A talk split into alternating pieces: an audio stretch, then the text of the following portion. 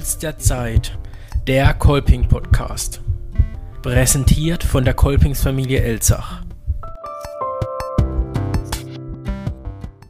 Es ist der erste Montag im Monat. Es ist Zeit für eine neue Folge von Puls der Zeit, der Kolping Podcast. Und damit ein herzliches Willkommen an alle Zuhörerinnen und Zuhörer zur Premiere, zu unserer ersten Folge heute am 6. Juli 2020 unseres neuen Podcasts von der Kolping-Familie Elzach. In der ersten Folge beschäftigen wir uns mit einem Thema, das man 2020 eigentlich nicht drum kommt, nämlich der Corona-Krise. Es ist in aller Munde in unseren Alltag eigentlich schon eingeschlichen und auch nicht mehr wegzudenken. Doch uns beschäftigt noch in diesem Zug ein anderes Thema, nämlich was macht eigentlich die Kirche zurzeit? Viel hat man von ihr bisher nicht gehört, jedenfalls nicht viel Positives, denn kaum wurden die Kirchen wieder geöffnet im Zuge der Lockerungen, kam es prompt zu ersten negativen Schlagzeilen mit Dutzenden Neuinfektionen, zum Beispiel in einer Kirche in Frankfurt. Um einen exklusiveren Einblick in die Situation in den Kirchen momentan zu bekommen und wie sich die Kirche in Zeiten von Corona verhält bzw. verhalten sollte, habe ich zwei Gäste eingeladen, die sich bestens mit der Situation auskennen und auch schon einige Erfahrungen sammeln durften. Und damit ein herzliches Willkommen an Claudius und Johannes. Schön, dass ihr euch die Zeit genommen habt und heute hier bei uns im Podcast seid. Ja, hallo, grüß dich. Hallo. Ja, ihr seid beide auch mittlerweile sehr erfolgreich in der Podcast-Welt unterwegs mit eurem Podcast Hashtag Freiraus. Und nebenbei seid ihr auch noch Priester. Also richtig was los bei euch. Ähm, vielleicht stellt euch einfach kurz vor und auch noch mal kurz euren Podcast, damit die Hörer auch wissen, mit wem sie es eigentlich heute zu tun haben. Ja, gerne. Johannes, fang doch du mal an. Alles klar. Ich heiße Johannes, Johannes Treffert. Ich bin 34 Jahre alt und bin tatsächlich äh, Priester, wenn ich nicht gerade Podcasts aufnehme.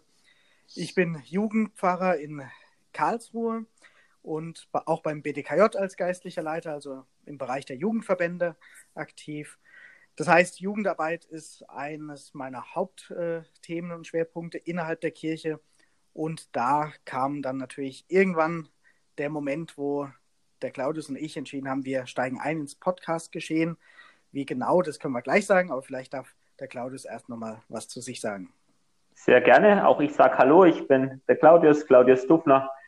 Ähm, ich bin Jugendseelsorger in Freiburg und geistliche Leitung von der KLG im Diözesanverband Freiburg. Genau, also wie Johannes ist meine Hauptaufgabe als Priester auch die Jugendarbeit.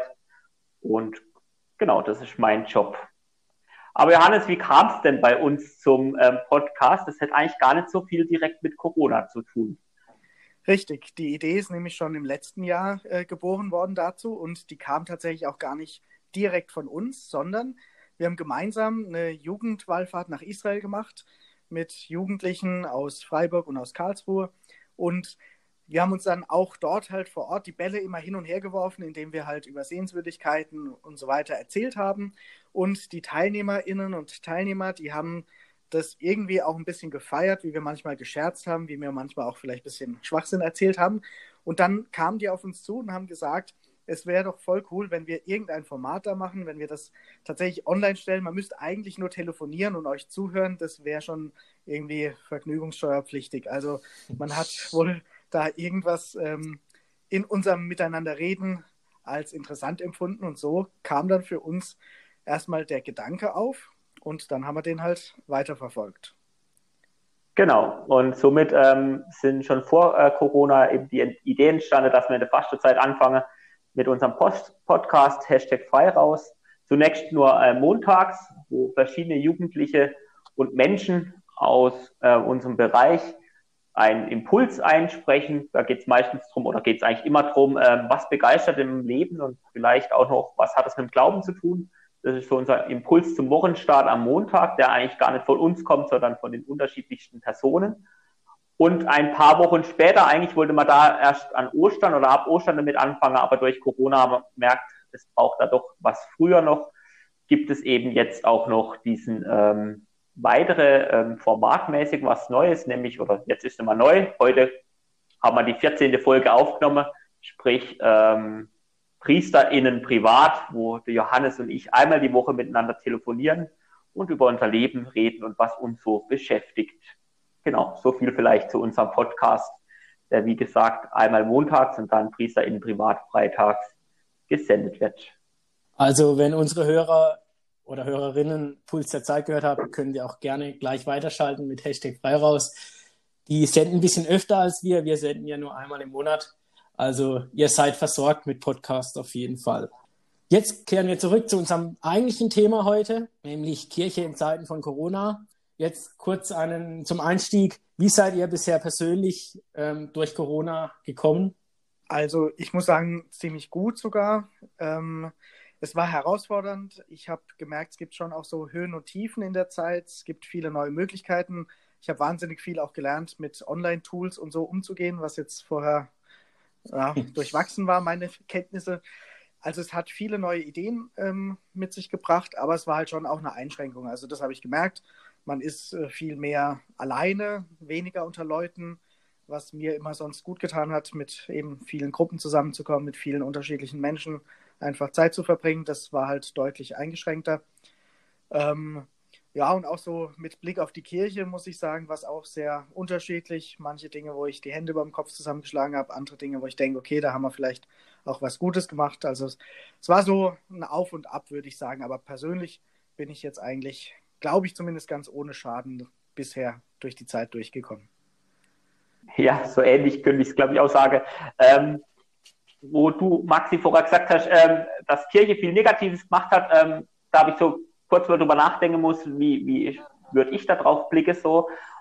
Und ähm, habe auch gemerkt, dass es sicherlich eine herausfordernde Zeit war, ähm, aber ich glaube vor allem auch eine Zeit, wo ganz viel Positives ähm, passiert ist, aus dem wir auf jeden Fall jetzt noch ähm, profitieren. Also das auf je, ja, da bin ich mir sicher. Ich habe sogar das Gefühl gehabt, dass ich in der Zeit ähm, deutlich mehr Kontakt nochmal zu einzelnen Jugendlichen äh, bekommen habe, ähm, was vielleicht so gar nicht möglich gewesen wäre, weil ich ganz viele andere Dinge auch zu tun gehabt hätte, wenn es ein normales Jahr gewesen wäre. So habe ich äh, immer mal auch einfach den Telefonhörer in Hand genommen und habe mit Leuten telefoniert oder Johannes hat es ja schon gesagt, über, über irgendwelche Online-Tools war man recht gut vernetzt. Ich glaube, das ist natürlich auch eine Besonderheit von der Jugendarbeit, dass das recht schnell ging. Also das Gefühl war, wir haben das Jugendbüro abgeschlossen, weil keiner mehr rein durfte und wir sind im Homeoffice online gegangen und war irgendwie da wieder vernetzt. In meiner ähm, Arbeit mit der KJG bin ich das schon komplett gewöhnt. Also ich schon seit ich angefangen habe mit der KJG-Arbeit, eigentlich treffen wir uns jede Woche in der Videokonferenz. Also das ist auch gar nichts Neues gewesen. Aber ich habe so das Gefühl gehabt, dass es wirklich Möglichkeiten gab, wirklich auch an die ähm, Jugendliche ranzukommen oder an die Menschen ranzukommen und dass da auch eine sehr intensive Arbeit möglich war. Genau die mich auch sehr gefreut hat. Aber es war anders und man musste auf jeden Fall kreativ sein. Und da würde ich sagen, das habe ich an anderen Stellen in dieser Kirche durchaus auch vermisst, äh, wo ich mir auch Fragen gestellt habe, gerade was auch ähm, das Priestersein angeht, weil ich manchmal so das Gefühl gehabt habe, dass sich das Priestersein ganz schnell auf Liturgie reduziert und man nimmt jetzt den Priestern die Gottesdienste und auf einmal wissen sie nicht mehr, was sie zu tun haben. Diesen, dieser Eindruck ist mir auf jeden Fall auch entstanden um mal auch was zu nennen, was mir eher Sorgen betreibt. Gut, das freut mich, dass ihr doch einigermaßen sehr gut durch diese Zeit gekommen seid ähm, und auch die, die Chancen, die so eine Krise mit sich bringt, genutzt habt.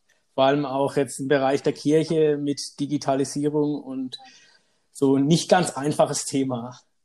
Jetzt kommen wir ähm, in die Vergangenheit und zwar der Verlauf der Corona-Pandemie brauche ich jetzt hier nicht groß erklären in Deutschland. Ich denke, das hat man jetzt zu Genüge mitbekommen. Erst Shutdown, dann wieder Lockerungen. Und man muss ja sagen, die Kirche war oder gehörte zu den ersten, die von den Lockerungen profitiert hat. Vor allem in Baden-Württemberg. 4. Mai war Stichtag. Da hieß es ähm, von der Landesregierung, die Kirchen dürfen wieder öffnen und die Gotteshäuser. Ähm, noch vor Restaurants und der Gastronomie, Hotellerie auch begründet von ähm, unserem Landeschef Kretschmann, dass die Religionsfreiheit und die Glaubensfreiheit da nicht eingeschränkt werden darf durch so eine Krise. Ihr als Priester, als ihr das zum, gehört habt, diese Neuigkeit, jawohl, man darf wieder Gottesdienste feiern, ich muss wieder arbeiten. Wie war euer Statement damals, als die Entscheidung getroffen wurde, äh, dass die Kirchen wieder öffnen dürfen? Also ich muss jetzt wirklich lachen oder wir lachen, glaube ich, gerade beide. Ich muss wieder arbeiten, weil ähm, ich gebe es ehrlich zu, genau so war es. ähm, es war für, für mich eine ganz neue Situation, dass ich auf einmal sonntags oder auch ähm, am Wochenende keine Gottesdienste, also zumindest keine öffentliche Gottesdienste gehabt habe. Also ich habe recht viel mit meinen Eltern Gottesdienst gefeiert, äh, aber da steckt ja auch eine ganz andere Vorbereitungszeit ähm, drin, wie wenn ich ähm, Gottesdienste habe. Und ich muss sagen, wo die Gottesdienste wieder möglich waren, war das wirklich so wieder eine Umgewöhnung. Ja, man muss auf einmal ja wieder was liefern am Sonntag. Ähm, das war ähm, doch auch, also man hat sich auch recht schnell ausgeruht. Ähm, wie wir auf den 4. Mai reagiert haben, ist, glaube ich, ähm, für uns zwei auch nochmal eine besondere Geschichte. Ähm, aber vielleicht, Johannes, ähm, erzählst du da davon, was wir getan haben, als wir gehört haben, dass ähm, da Lockerungen möglich sind. Genau, also die erste Reaktion von uns beiden und auch von anderen Kollegen war tatsächlich auch, äh, dass wir sehr skeptisch waren, ob das jetzt wirklich ein guter Schritt ist, ob das jetzt wirklich ein nötiger Schritt ist. Und wir waren der Meinung, das ist nicht so. Man sollte da nicht voranpreschen jetzt als Kirche und irgendwelche ähm, Dinge ausnutzen, die jetzt ermöglicht wurden. Also wir hatten da eine relativ klare Meinung, dass wir es zu dem Zeitpunkt noch nicht so für verantwortbar hielten. Und wir haben auch ähm, das kundgetan, indem wir noch mit zwei anderen Kollegen dann einen Brief an den Erzbischof geschrieben haben, wo wir einfach unsere Bedenken geäußert haben, wo wir einfach ja, die Situation nochmal skizziert haben aus unserer Sicht. Und ja, man muss sagen, er hat auch sehr schnell binnen einer Stunde geantwortet und hat ähm, zum einen Verständnis gezeigt, hat zum anderen eben auch Verständnis für die andere Argumentationslinie der Kirche ähm, versucht aufzuzeigen und hat halt so signalisiert, dass es ein Ringen ist und tatsächlich schwierig ist zu sagen, wann jetzt der richtige Zeitpunkt ist. Und wir waren relativ versöhnt mit der ähm, Antwort oder mit der Auskunft, weil wir uns tatsächlich schon auch ernst genommen gefühlt haben. Und trotzdem hätten wir persönlich jetzt äh, anders reagiert oder zumindest ich habe auch noch eine ganze Weile keine Gottesdienste gehabt, bis, bis zu einem späteren Zeitpunkt dann. Aber ja, die erste Reaktion war doch, dass wir auch sehr überrascht waren über diesen Schritt und da zurückhaltender sein wollten.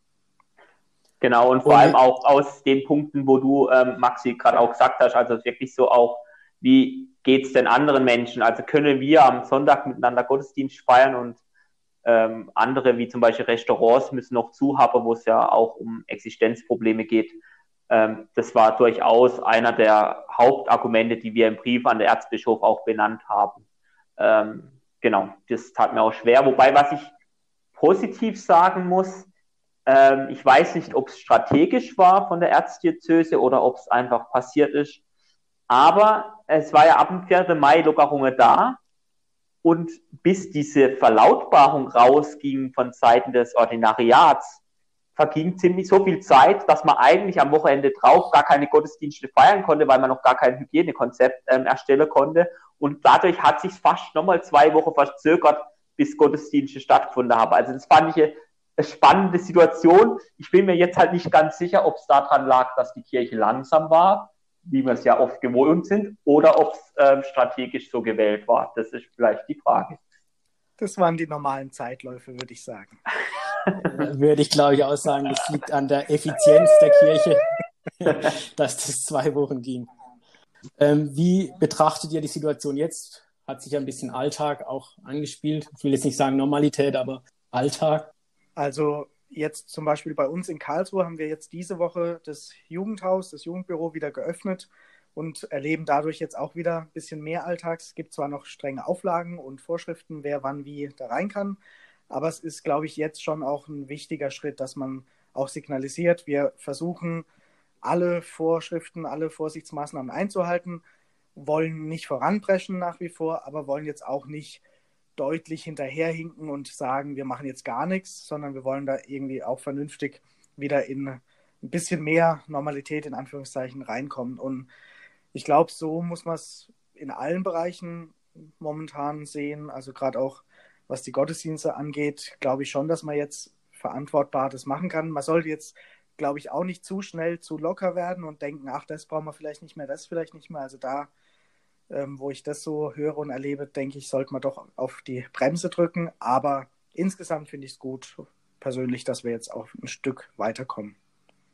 Ja, und ich merke es auch der Jugendliche an. Also, und das ist jetzt schon eher ja, ein paar Wochen her, ich glaube schon vor drei, vier Wochen, hat man irgendwann so gemerkt, jetzt habe die Jugendliche einfach auch keinen Bock mehr auf ähm, digitale Welt. Ähm, man hat keine Angebote mehr machen können, die wollte sich einfach wieder treffen und ich habe das voll cool nachvollziehen können, ja, dass die eigentlich alles ausgenutzt haben, dass man irgendwie sich wieder ähm, real trifft. Und das ist einfach was Schönes, dass das jetzt auch wieder in, zumindest in den Beschränkungen, die es jetzt halt gerade noch gibt, dass es in den Beschränkungen auch wieder möglich ist. Also, und die gilt es, glaube ich, auf jeden Fall auch auszunutzen. Also sprich, die Möglichkeiten, die man hat, wirklich gut anzuschauen und verantwortbar auch auszunutzen und nicht noch immer noch mal zwei Schritte zurückbleibe, sondern wirklich auch eher nach vorne zu gehen, aber halt immer verantwortbar und sich auch den Risiken bewusst zu sein. Das finde ich, glaube ich, was, was ganz Wichtiges, aber auch Möglichkeiten sehen. Ja, dann danke ich euch jetzt mal für euer Statement zur Öffnung der Kirchen wieder während Corona. Jetzt ähm, für welche, die in der Zeit, in der Corona-Zeit noch nicht in der Kirche waren, also noch in keinem Gottesdienst waren, wie läuft jetzt eigentlich gerade momentan ein Gottesdienst ab? Also wir sind natürlich bestens geschult mittlerweile mit den Vorgaben, Abstand halten, Masken tragen, ähm, desinfizieren, Händedesinfektion. Was ähm, kommt jetzt eigentlich auf einen zu, wenn man in einen Gottesdienst will? Ich glaube, ja da, muss man, ja, da muss man aber erstmal die Frage stellen, in welcher Seelsorgeeinheit will man in den Gottesdienst? weil ähm, in jeder Seelsorgeeinheit ist es irgendwie auch anders. In, das fängt schon damit an, darf ich überhaupt den Gottesdienst oder nicht, weil in manchen Seelsorgeeinheiten muss man sich anmelden, in anderen Seelsorgeeinheiten ähm, darf man einfach schon so kommen oder durfte man schon immer so kommen, da gibt es gar keine Anmeldung. Also die Vorschriften sind eigentlich sehr unterschiedlich, weil ja jede, jede Seelsorgeeinheit auch ihr eigenes Hygienekonzept ähm, einfach ähm, ja, erstellen musste ich kann jetzt für die Gemeinden in Freiburg sagen, dass, ähm, wenn ich hier Aushilfen habe, dass es relativ normal abläuft sogar. Also klar, es ist so, dass Abstand gewahrt wird in den Bänken. Ähm, die Kirchen sind ja aber meistens so groß, dass das gar nicht unbedingt auffällt zu früheren Zeiten.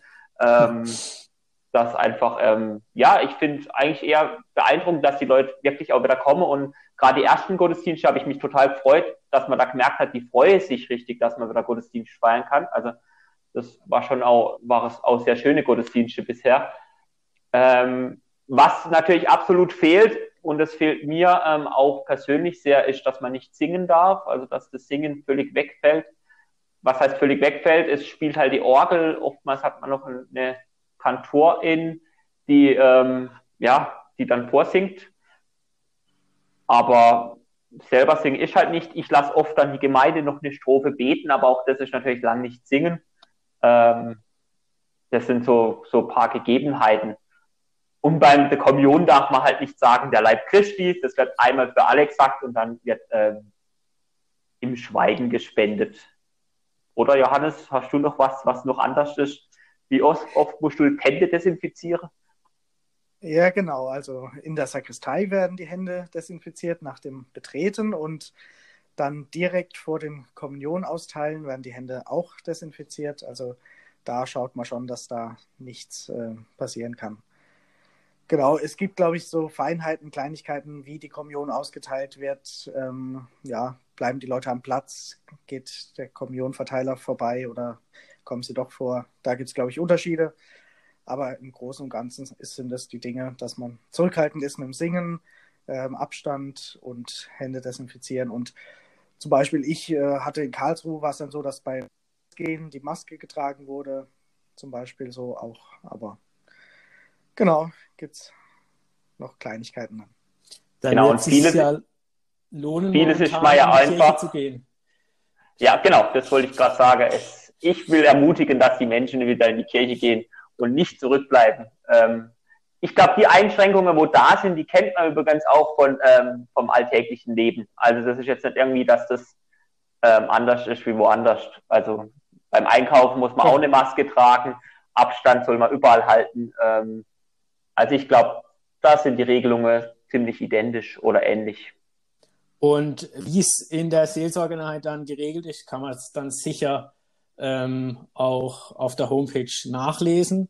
Und man ist ja auch mittlerweile gewohnt, dass äh, alles überall irgendwie anders geregelt ist und man dann halt einfach schauen muss, wo man sich befindet, in welchem Bundesland oder in welcher Seelsorgeeinheit und schauen, wie da die Corona-Maßnahmen äh, vollstreckt werden. Jetzt ähm, mussten die Kirchen ja, um wieder Gottesdienst feiern zu dürfen, auch Corona fit gemacht werden, um das jetzt mal so auszusprechen. Ja, wir sind beide keine Gemeinde, ihr war jetzt nicht primär davon betroffen, aber was waren so die Her Herausforderungen? Weil ich meine, dieser Corona-Ausbruch in Frankfurt war jetzt sicher nicht äh, vorteilhaft für das Ganze. Und man muss auch sagen, so hart es klingt, dass die Personen, die zur Risikogruppe gehören, also vom Coronavirus selbst, sind natürlich auch die Gruppe, die äh, die Gottesdienste besucht, beziehungsweise jetzt vor Corona besucht hat. Genau, also tatsächlich musste jede Kirche einzeln angeschaut werden, also nicht nur jede Seelsorgeeinheit, sondern wirklich jeder Ort, wo ein Gottesdienst stattfinden sollte, musste man genau für den Ort ein Hygienekonzept erarbeiten, was eben die ganzen Dinge beinhaltet. Und dann musste man natürlich auch Bänke absperren, Dinge abmessen, man musste Hygiene-Dinge besorgen, Desinfektionsmittel, Masken und so weiter. Man musste sich überlegen, wie kann ein Ablauf äh, vollzogen werden, können irgendwo Ministranten noch dabei sein, wie hält man die Abstände ein, bis hin, wie kann man sowas auch ein bisschen angenehm gestalten. Der Claudius hat es angesprochen, wie kann man trotzdem noch irgendwie musikalische Akzente setzen oder so, dass es nicht eine One-Man-Show ist, dass irgendjemand da was runterleiert. Also wie kann man trotz der Umstände möglichst noch irgendwie so ein gemeinschaftliches Feiern hinkriegen. Und das war, glaube ich, die Herausforderung. Tatsächlich war das in unserem Fall jetzt nicht so, dass wir es für eine Kirche machen mussten, aber wir haben beide auch dran gesessen, um das für andere Kontexte dann in der Jugendarbeit zu machen. Jugendbüro, Jugendhaus bei uns. Da war das, glaube ich, genauso spannend und ähm, man musste genauso viele Dinge bedenken, wer kommt wann, wie, wo rein, wie wird es dokumentiert und so, um im Falle des Falles dann auch was nachweisen zu können. Also das waren schon auch anstrengende Zeiten, sage ich jetzt mal, bis man da alles auch durchdacht hat. Man will ja auch nichts falsch machen und ähm, muss sich dann auch mit anderen noch beraten. Wir sind auch noch aufs Gesundheitsamt zugegangen zum Beispiel, um da mal noch äh, eine Meinung zu hören. Also wir haben versucht, das Bestmögliche da draus genau, zu machen. Genau, also das kann ich eigentlich nur bestätigen. Ähm, was ich aber auf jeden Fall noch erwähnen will, ähm, was mich in diesen letzten Wochen sehr beeindruckt hat, war, dass in diesen Kirchen unwahrscheinlich viele Ehrenamtliche aktiv waren. Also ich glaube, kein Gottesdienst wird im Moment funktionieren, wenn nicht die Ehrenamtliche wirklich so stark ähm, dabei wären. Weil diese gesamten Ordner, die gesamten Leute, die an der Türe stehen und, und Einweisungen geben ähm, und auch müsse, das sind alles oder in den meisten Fällen alles ehrenamtlich und die machen das unwahrscheinlich gut und auch ähm, ja einfach verantwortungsbewusst. Das finde ich echt klasse. Ich finde es cool, dass in viele Gemeinden hier in Freiburg das sogar die Ministrande machen. Es gibt so eine komische Regel, die ich nicht verstehe, aber die es halt gibt, dass ähm, nur zwei MinistrantInnen ähm, ministrieren dürfen, ähm, was ich sehr stark finde, weil ich habe auch durchaus einen Chorraum, wo ähm, mindestens mit Abstand von zweieinhalb Meter ähm, zehn MinistrantInnen ähm, da sein könnten. Das ist halt so. Aber ähm, da hat dann die Gemeinde einfach beschlossen, dann machen wir, nehmen wir die Ministrante einfach auch ähm, als für den Ordnerdienst, zumindest die die Ältere. Und das finde ich einfach cool, wenn man schon in die Kirche reinkommt und da stehen zwei junge Leute, die mit einem schon mal wegen auf Abstand reden. Das macht einfach auch Spaß und zeigt irgendwie auch, ja, dass denen die Kirche auch wichtig ist. Dann bin ich mal gespannt, wie so ein Gottesdienst abläuft, wie sich das Ganze da noch, noch weiterentwickelt. Momentan wird er immer mehr gelockert. Mal schauen, vielleicht darf man bald wieder singen. Jetzt ähm, kann man auch das Jahr 2020 als Jahr der Absagen und Verlegungen ähm, betiteln, auch vor allem was Veranstaltungen angeht. Und natürlich gibt es auch in der Kirche viele Veranstaltungen zu feiern, auch Veranstaltungen, ähm, die jetzt nur einmal im Leben für einen stattfinden, zum Beispiel jetzt eine Hochzeit. Jetzt, was ist eigentlich passiert mit den ganzen geplanten Hochzeiten? Ist jetzt Sommer, bestes Wetter und dann können, also ich sage jetzt mal, nur im ganz, ganz, ganz kleinen Rahmen irgendwelche kirchlichen Hochzeiten gefeiert werden. Wie wird mit diesen ganzen geplanten Feiern, sei es Hochzeiten, Taufen etc., jetzt äh, verfahren? wird es alles auf nächstes Jahr. Dann wird nächstes Jahr ziemlich voll der Kalender, oder? Richtig. Das ist, das ist unsere Realität, ähm, aber das ist auch gar nicht schlimm. Also bei mir ist so, dass ich ähm, im September sämtliche Hochzeiten noch stehen habe, weil die Brautpaare das einfach auch ähm, eingehen wollen. Also auch dieses Risiko, dass vielleicht doch nicht möglich ist, das gehen die gern ein. Und ich habe einfach die Hoffnung vom Stand jetzt, dass diese Hochzeiten ähm, noch stattfinden können. Ähm, ich habe ein Paar, die es auch bewusst vom Juni jetzt in Oktober rein verlegt habe und gesagt habe, sie hoffen, dass das dann möglich ist. Also auch das gibt. Und ansonsten ähm, ist halt nächstes Jahr der Hochzeitskalender ein bisschen voller und ähm, wir machen einfach Überstunden. Aber da wir ja keine Überstunde machen können, ähm, ist das auch egal. Wir machen es ja gern. Von dem her, alles gut. Wir freuen uns auf die Hochzeit nächstes Jahr. Ganz genau. Also bei mir ist es genauso. Da ist jetzt einiges verschoben worden. Im Herbst hoffen und bangen wir noch. Und für nächstes Jahr gibt es schon die ein oder andere. Also wird nicht langweilig. Vielleicht gibt es ja auch die Möglichkeit, mit der ganzen Familie und Bekannten im Zoom eine Hochzeit abzuhalten. Wäre spannend, ja. Aber wenn nicht jetzt, oder wenn nicht in der ja. Corona-Krise. So, jetzt, ihr kommt viel in der Kirche rum, ihr habt viel mit, ähm, sage ich jetzt mal, Menschen außerhalb der Kirche zu tun. Wie schätzt ihr jetzt momentan die Stimmung ein? Ich denke, ähm, es ist nicht einfach zurzeit. Es war für keinen einfach bisher. Aber jetzt so als Priester, so wie schätzt ihr die Stimmung in der Gesellschaft ein und auch in der Kirche bei euch, in eurem Umfeld? Also im, im Umfeld erlebe ich jetzt von ganz vielen Seiten, dass die Leute die Geduld langsam ein bisschen verlieren. Also wo so der Drang ist, es muss jetzt irgendwie weitergehen. Also so die, ich glaube, das Verantwortungsgefühl ist nach wie vor da. Man hat sich an vieles gewöhnt, an viele Regelungen, die man jetzt auch ganz automatisch macht, mit Abstand, Maske und so weiter. Aber man will jetzt irgendwie wieder nach vorne blicken können. Also so den Drang, wieder mehr möglich zu haben, mehr zu machen, das erlebe ich ganz stark. Mhm bei manchen schlägt es dann um in so ein bisschen das Gefühl von Leichtsinn oder, oder ja, das Ganze nicht ganz so ernst zu nehmen. Und ich muss auch selber mich immer wieder auch hinterfragen, wo bin ich gerade da unterwegs, weil ich das ja natürlich auch empfinden kann. Also, dass man irgendwie keinen Bock mehr drauf hat und auf der anderen Seite weiß man, wie wichtig es trotzdem ist und dass man da halt auch vernünftig sein muss. Und ich weiß nicht, ob sich das eins zu eins auf die Gesellschaft übertragen lässt, aber wahrscheinlich wird es ja nicht nur in Kirchenkreisen so in die Richtung gehen, also ich glaube schon, dass die allermeisten in unserem Land auch noch vollstes Verständnis haben für die Wichtigkeit von Hygieneregeln und Abstandsregeln und gleichzeitig brauchen viele einfach auch eine Perspektive, weil es ja auch in vielen Fällen tatsächlich an die Existenz geht auf Dauer und ja, einfach auch ja, das Soziale zu leiden beginnt. ja, und was, was mir gerade auch sehr wichtig ist, ist, also gerade wenn man mit, mit ähm, Gruppe unterwegs ist, muss man wirklich im Blick haben, dass es jedem auch anders geht. Da sind Leute dabei, die würde am liebsten ähm, einen umarmen ähm, und halt es kaum noch aus, dass, ähm, also dass weniger Körperkontakt im Moment möglich ist.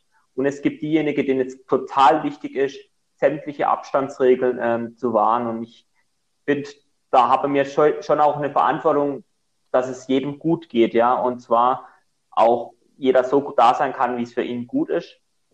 Und also dem ist mir auch wichtig, dass man gerade, also dass es nicht schlimm ist, wenn man noch diese Abstandsregelungen im Moment auch selber für sich wichtig findet und dass man das auch akzeptiert. Also das finde ich ganz wichtige Dinge.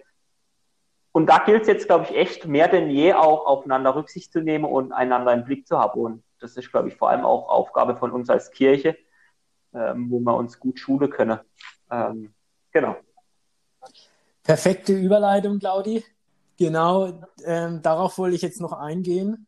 Ähm, jetzt Corona-Krise, Krise, also irgendwas Negatives, das ist doch genau der Zeitpunkt, wo man normal erwartet, dass die Kirche aktiv wird und zeigt, dass es doch auch positive Seiten gibt. Jetzt habe ich auch eingangs schon erwähnt, dass ich, muss ich sagen, in der Corona-Krise von der Kirche bisher am wenigsten gehört habe. Und wenn, dann war es eher nichts ähm, Aufmunterndes oder Positives. Was hättet ihr euch ähm, gewünscht oder was hätte die Kirche machen sollen in der Zeit? Also ich glaube, ja, du hast recht. Auf der einen Seite würde ich das auf jeden Fall bestätigen, dass man sich an vielen Stellen noch mehr gewünscht hätte und dass ich auch glaube, dass man halt gemerkt hat, dass sich die Kirche ganz oft nur auf Gottesdienste und so reduziert hat und das halt so der zentrale Mittelpunkt war und man die anderen Aspekte ja vielleicht nebenbei noch so laufen hatte, aber nicht so zentral waren. Und ich glaube, das hat man jetzt gemerkt, dass jetzt eben gerade was anderes wichtig sein muss. Und ich glaube, an manchen Stellen, es gibt äh, viele Jugendgruppen, die dann angefangen haben, also Ministranten, KJGs, was auch immer, die plötzlich angefangen haben, ähm, sich einzusetzen in der Nachbarschaftshilfe, die Einkaufsdienste organisiert haben und so weiter. Und ich glaube, so Sachen hätten noch vielleicht noch viel mehr auch von den Gemeinden angegangen werden können, statt äh, nur darauf zu hoffen, dass möglichst bald wieder Gottesdienste laufen können. Also ich glaube, einfach die Kirche hat noch andere Felder, die eigentlich auch zentral sind, so unter dem Stichwort Nächstenliebe und so. Aber da hätte man tatsächlich vielleicht noch mehr in Erscheinung treten können.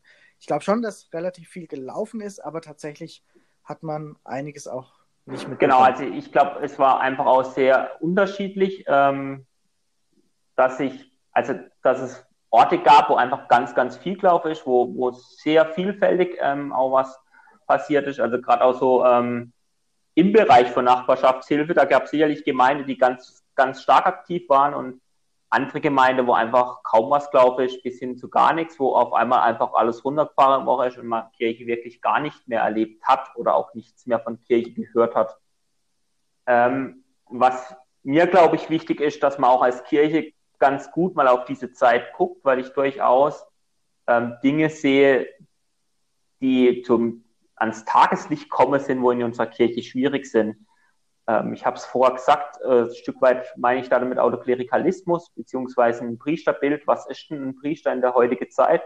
Was sind die Aufgaben von einem Priester in der heutigen Zeit? Ist das wirklich nur der, wo am Sonntag im Gottesdienst steht, oder hat er eigentlich eine ganz andere Aufgabe, nämlich bei den Menschen zu sein und ähm, mit und für die Menschen das Leben zu gestalten? Genau, also ich glaube, da gibt es noch viele andere Bereiche, die ich gerne ansprechen würde, aber das wird jetzt den Podcast sprengen. Vielleicht, Johannes, ist das mal ein Thema für uns bei Hashtag frei dass wir mal ähm, darüber reden, was ist eigentlich ein Priester und was macht ihn aus. Auf jeden Fall gute Idee. ähm, also bin ich gespannt, was in Zukunft noch von der Kirche kommt. Vielleicht ähm, kommen da jetzt ja ein paar innovative, coole Ideen, um die Situation ein bisschen aufzuheitern für jeden. Man weiß ja nicht, wie lange es eigentlich noch geht. So ja, und was man glaube ich schon auch, was man glaube ich schon auch sagen muss, dass viele ja auch innovativ unterwegs waren. Also ich glaube, es gab schon eine Gemeinde, einige Gemeinden, die ja wirklich auch schnell ähm, ihre Online-Gottesdienste ähm, gefeiert haben oder ausgestrahlt haben. Das fand ich schon beeindruckend, wie schnell das auf einmal möglich war, dass äh, man auf YouTube ähm, die gesamten Gottesdienste hat. Manche besser, manche schlechter. Ähm, da gab es natürlich dann auch wieder alles. Aber das fand ich schon auch spannend, wie sich da viele Gedanken gemacht haben, was ist denn möglich. Oder auch, ähm, wenn man jetzt an die Seelsorgeeinheit Obres Elstal denkt, wie die Jugendliche da aktiv worden sind und ähm, diese Fahnen an die, also verteilt haben an ihre Kinder und Jugendliche. Das fand ich schon auch spannend. Also da war ja doch viel auch ähm, sehr innovativ unterwegs was man auch nicht vergessen darf. Und all das ist ja auch Kirche. Also Kirche, das sind ja zum Glück nicht nur die Priester ähm, am Altar, sondern Kirche, das ist ja die gesamte Gemeinde. Und da, finde ich, gab es in vielen Gemeinden auch sehr schöne und coole Projekte. Ähm, und da fand ich sogar total schön, auch wie Leute aktiv waren sind, die, glaube ich, völlig vergessen haben, dass sie ähm, mal irgendwann aktiv waren und jetzt wieder Power gehabt haben. Und ich glaube, ganz wichtig ist auch, dass Kirche nicht den Fehler macht und sagt, irgendwann bei Tag X nach Corona in Anführungszeichen, jetzt machen wir alles wie vorher, sondern dass man dann auch sagt, okay, wir können jetzt ein paar Dinge wieder anders machen, aber wir müssen auch gucken, was wir jetzt aus dieser Krise lernen und vielleicht grundsätzlich und dauerhaft anders machen oder wo wir uns auch weiterentwickelt haben. Also es gäbe nichts Schlimmeres, als wenn man dann einfach die Zeit streicht und dann gerade so wieder nahtlos an dem ansetzt, wie es vorher war. Also das hoffe ich wirklich stark, dass uns das gelingt. Ich habe nicht die Hoffnung, dass es von oben herab äh, so geschieht, aber ich habe die Hoffnung, dass in den Gemeinden so die Leute kreativ sind, dass sie da auch einen guten Wen meinst Weg du jetzt von oben herab? Äh, die kirchliche Hierarchie. Ja, stimmt. Also, ähm, Claudi, wie du gerade gesagt hast, ähm, einmal die Fahnenaktion, aber auch ähm, Kolping, also die Kolpingsfamilie Elsa, hat es auch geschafft, ähm, Zoom-Andachten ähm, zu starten oder Zoom-Impulse. Auch relativ schnell, keiner kannte Zoom, auf einmal war es da, und, aber es hat geklappt. Meint ihr, das, das bleibt oder das könnte für die Zukunft auch äh, was Festes oder fester Bestandteil sein, solche digitalen Andachten, Gottesdienste, auch jetzt über YouTube, wie ihr gesagt habt? Ich denke auf jeden Fall, zumal man jetzt auch tatsächlich schon dran ist, so äh, mit Zoom zu verhandeln über Lizenzen und was weiß ich was für die äh, Seelsorgeeinheiten, Gemeinden. Also ich glaube, man hat schon erkannt, dass es auch Vorteile hat. Man spart ja zum Beispiel auch viele Anreisen, Fahrtwege, weil man doch auch gemerkt hat, manche Dinge kann man auch problemlos über Videokonferenz machen. In anderen Fällen ist es vielleicht geschickt, man trifft sich tatsächlich, aber ich denke schon, dass das so ein Punkt ist, wo sicher in Zukunft viel mehr auch digital ist. Und ich glaube auch, dass manche da die Lust dran entdeckt haben, auch Impulse und andere auch inhaltliche Dinge über so ein Medium zu machen, dass da hoffentlich noch viel Potenzial auch geweckt Also ein neues Portfolio der Zoom-Fahrer. Dann genau. ähm, am Ende ähm, gibt es bei uns immer noch eine kleine Kategorie, wenn wir mit ähm, Gästen reden hier im Podcast. Die Kategorie heißt Wünsch dir was? Und jetzt frage ich euch direkt, was wünschst du dir von der Kirche momentan in der jetzigen Situation, wenn du einen Wunsch frei hast? Habe ich nur einen. Nur einen. Und du darfst dir auch nicht neue Wünsche wünschen. ah, okay. das ist ein Spieß. Also, ich wünsche mir, dass die Kirche nicht auf Regeln pocht, gerade jetzt in so einer Zeit, sondern wirklich die Realität in den Blick nimmt, die Menschen in den Blick nimmt und da sich neu ausrichtet. Genau, und ich wünsche mir, ähm, dass Kirche immer mehr ähm, von den Menschen auch ähm, gestaltet wird.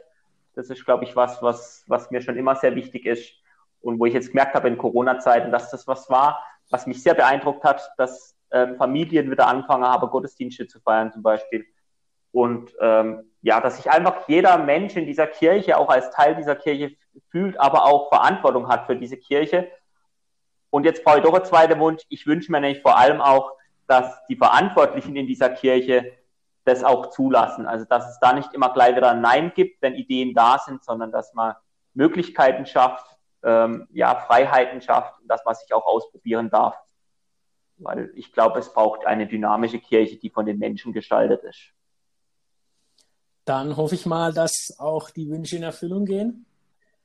Und mit diesen Worten sind wir auch schon am Ende unserer kleinen Gesprächsrunde.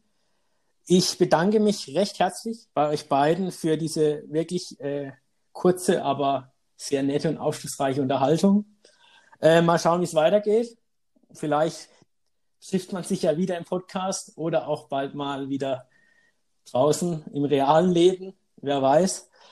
Und wünsche euch beiden noch eine gute Zeit. Kommt weiterhin gut durch und nochmal vielen Dank. Ja, vielen Dank dir und Danke genau. auch. Und Grüße auch. nach Elsach an die Kolbings-Familie. Und fleißig Hashtag frei raushören. Auf jeden Fall. Montags und Freitags. Genau. Und das war es ja schon. Die erste Folge von unserem Podcast Puls der Zeit, der Kolbing Podcast. Weiter geht's dann am Montag, den 3. August, wieder überall, wo es Podcasts gibt. In der Zwischenzeit werden auf unserem Kanal Gedanken und Impulse von unserer Gebetszeit hochgeladen. Alle Folgen des Podcasts sind auch in unserer Mediathek auf unserer Homepage www.kolping-elsach.de anzuhören. Bei Fragen oder Ideen für eine Folge könnt ihr euch gerne an kolping.elsach.web.de wenden. Und wer nichts verpassen will und gerne einen Erinnerungslink pro Folge haben möchte, vorab, kann gerne an diese E-Mail-Adresse schreiben. Wir freuen uns auf eure Mails. Also macht's gut und bleibt gesund. Bis zum nächsten Mal bei Puls der Zeit. Created with free version for non-commercial use.